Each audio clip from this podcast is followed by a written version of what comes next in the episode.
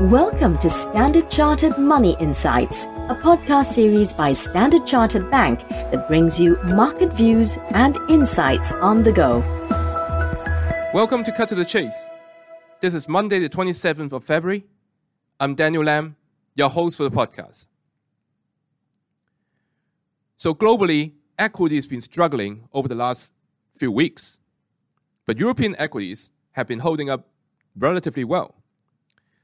Within Europe, we would like to highlight that the European financial sector, which is our overweight sector, is up almost 15% so far this year and outperforming the broader European market. We would view any correction as an opportunity to add exposure. We expect the financial sector to outperform the broader European equity markets over the next 6 to 12 months. And here are the three key reasons why. So, first of all, interest rates are rising.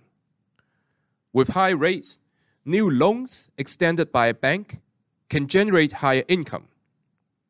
Existing loans on floating rates will generate higher income for the bank.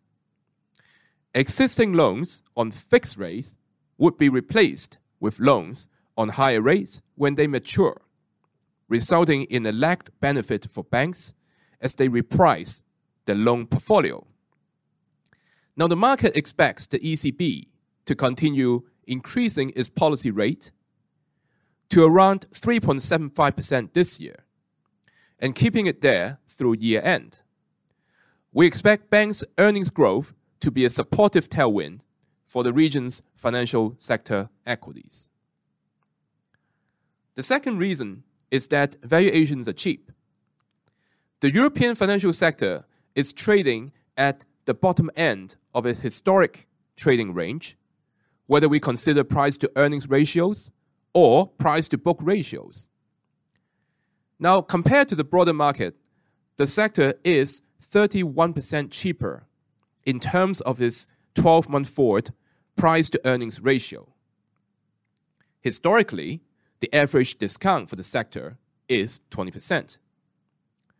The dividend yield offered by the sector is at 5.3%. That's also higher than that from the broader market, which is 3.5%. Now, lastly, the banks have strong balance sheets. Due to the post GFC regulatory restrictions, banks today have far less leverage balance sheets than during the run up to the GFC. Hence, they are far less risky. Rising interest rate would lead to more non performing loans, but we believe the banks have provisioned sufficiently against this.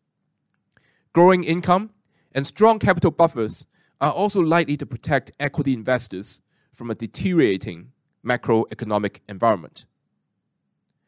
That is all from me for today. As always, if you enjoy this podcast, please don't forget to rate and like it. Thanks for listening, and we wish you a happy day ahead. Thank you for listening to Standard Chartered Money Insights, a podcast series by Standard Chartered Bank. For more details on the latest market insights, subscribe to Standard Chartered Money Insights.